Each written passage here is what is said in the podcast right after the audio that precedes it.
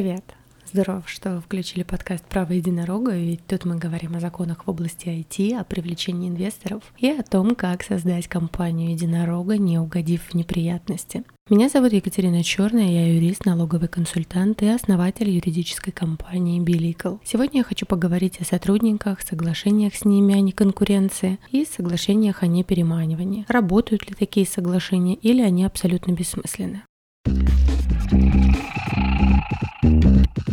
2020 году HeadHunter опубликовал исследование, которое показало, что более половины опрошенных переманивали сотрудников у компаний-конкурентов. 40% опрошенных компаний не приходилось переманивать сотрудников, а 18% переманивали работников у клиентов. При этом 93% опрошенных признались, что их сотрудников пытались увести. Кстати, результаты исследований показали, что компании, которые не переманивают чужих сотрудников, гораздо беспечнее относятся к риску, что у них самих кого-то схантят хантят. Чаще всего пытаются забрать специалистов по продажам, IT-разработчиков и топ-менеджеров. В нынешних реалиях эти специалисты стали еще дефицитнее. Так что если вы до этого не думали о том, как удержать своих сотрудников, самое время об этом подумать. Причин, чтобы держать работников у себя, может быть много. Например, работодателям вложены деньги и время в обучение сотрудника, или сотрудник обладает определенной ценной информацией. В таком случае переход работника к конкуренту не только принесет убытки в виде потраченных на взращивание работника ресурсов, но и возможность получения конкурентам информации об организационной структуре компании, о мотивации сотрудников, о механизмах снижения издержек и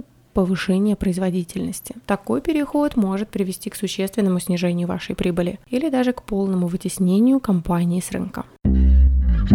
В мировой практике наиболее популярны два варианта урегулирования таких вопросов. Первый – это взаимодействие непосредственно с работником, то есть это попытка ограничить работника в переходе к конкурентам и запрет на осуществление частной практики в аналогичной сфере. И второй вариант – это взаимодействие с контрагентом, то есть подписание соглашения о непереманивании и различные неустойки за то, что такие действия совершаются. Сначала поговорим о соглашениях с работниками. Обычно они называются нон-компитами. Понятие соглашения неконкуренции в российском праве как такового не существует. Однако заключение таких соглашений распространено за пределами России, и сейчас все чаще это происходит и у нас в стране.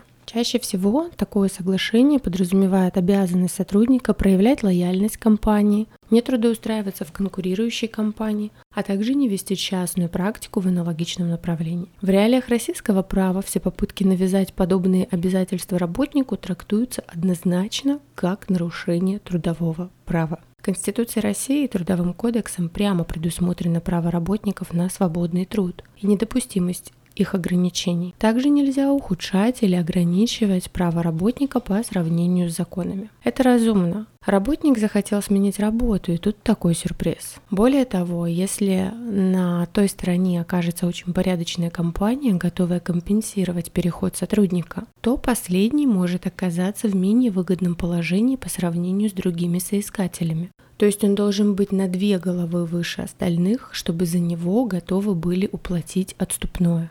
Важно понимать, что если обязательства по соглашению о неконкуренции являются основанием выплаты работнику дополнительного вознаграждения после увольнения, то такое условие является действительным и правомерным. Получается, что поощрять работника за верность можно, а штрафовать нельзя. Эта позиция полностью согласуется с основными постулатами трудового законодательства России. Поощрять можно, штрафовать нельзя. Наказание исключительно в нематериальной форме. А что же с коммерческой тайной? Коммерческую тайну работник, пусть и бывший, обязан не разглашать. Но для этого надо разработать положение коммерческой тайне и ознакомить с ним сотрудника. Определить перечень информации, являющейся коммерческой тайной, и оформить приказом допуск сотрудника к ней.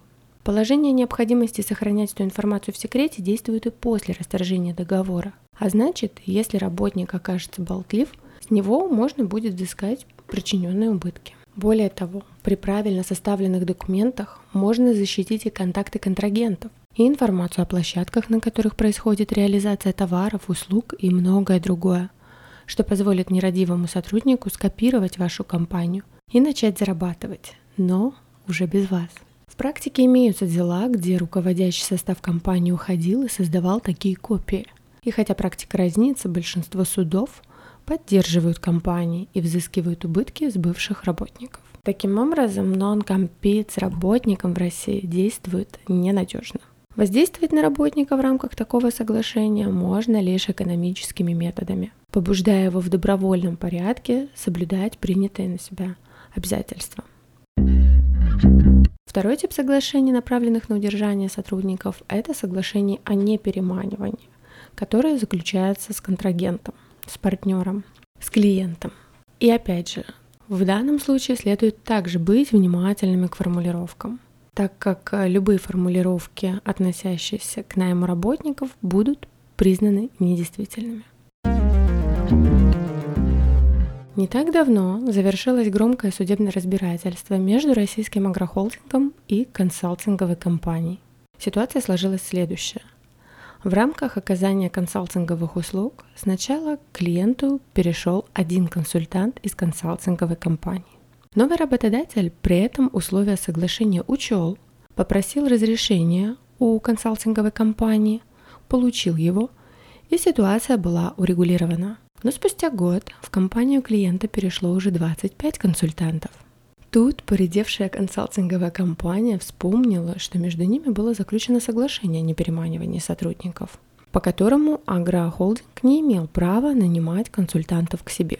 За найм каждого сотрудника была предусмотрена компенсация в размере 12 окладов каждого консультанта.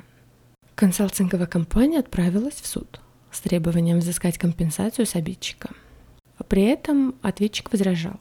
Он заявил, что сотрудники захотели к нему трудоустроиться, а в Трудовом кодексе такого основания для отказа, как наличие соглашения с предыдущим работодателем, попросту нет. Он не смог отказать страждущим и трудоустроил эту бравую команду. По всей видимости, одним из перебежцев был составитель этого соглашения, так как ответчик обратился со встречным иском о признании пунктов соглашения о запрете трудоустройства недействительными – противоречащими действующему законодательству. Что сказали суды? Суд первой инстанции, это был арбитраж Москвы, решил, что соглашение надо соблюдать и компенсацию придется выплатить. Он взыскал компенсацию с агрохолдинга в размере 41 миллиона рублей. Агрохолдинг с этим, конечно, не согласился и пошел в апелляцию. Апелляционная инстанция посчитала иначе. По мнению суда, соглашение сторон действительно нарушает нормы Трудового кодекса и поражает работников в правах, а значит, следует отказать во взыскании компенсации и удовлетворить встречный иск ответчика. Высшие суды апелляцию поддержали. Это говорит о том, что включение в соглашение о непереманивании условия о запрете найма сотрудников будет признано судами, вероятнее всего, недействительным, противоречащим действующему законодательству. Но в целом а, такие соглашения, в них можно прописывать условия о добросовестности – которые не, должна, не должен клиент или партнер нарушать. И если его действия будут признаны недобросовестными, но не ограничивающими работника в правах, в таком случае вероятность взыскания компенсации значительно повышается. И интересно, что в Республике Беларусь практика соглашения о неконкуренции была принята, и это отражено в декрете президента Республики Беларусь номер 8. Поэтому нередко стороны договариваются, что применимое к таким соглашениям право а, белорусское это позволяет придать юридического веса некоторым положениям, например, если как раз завязано все на, труду, на факте трудоустройства. Но, безусловно, это сильно усложняет процесс взыскания таких компенсаций и исполнения решения суда. Но если одной из сторон является белорусская компания, выбор белорусского права случается чаще, нежели российского. Что это значит? Неужели соглашения не переманивания в России совсем не работают? На самом деле этот механизм продолжает развиваться, и мы можем говорить о более точных формулировках определении добросовестного и недобросовестного поведения сторон при взаимодействии. Также можно предусмотреть компенсационные механизмы, но они не должны быть связаны с самим фактом трудоустройства работника.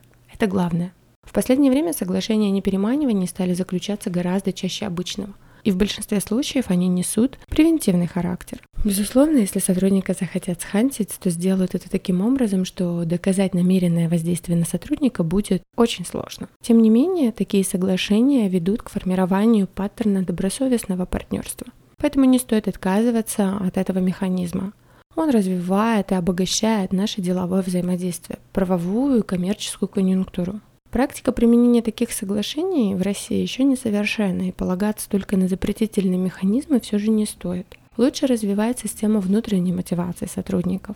А о том, какие могут быть внутренние стимулы, в том числе об опционной программе для сотрудников, я расскажу в одном из следующих выпусков.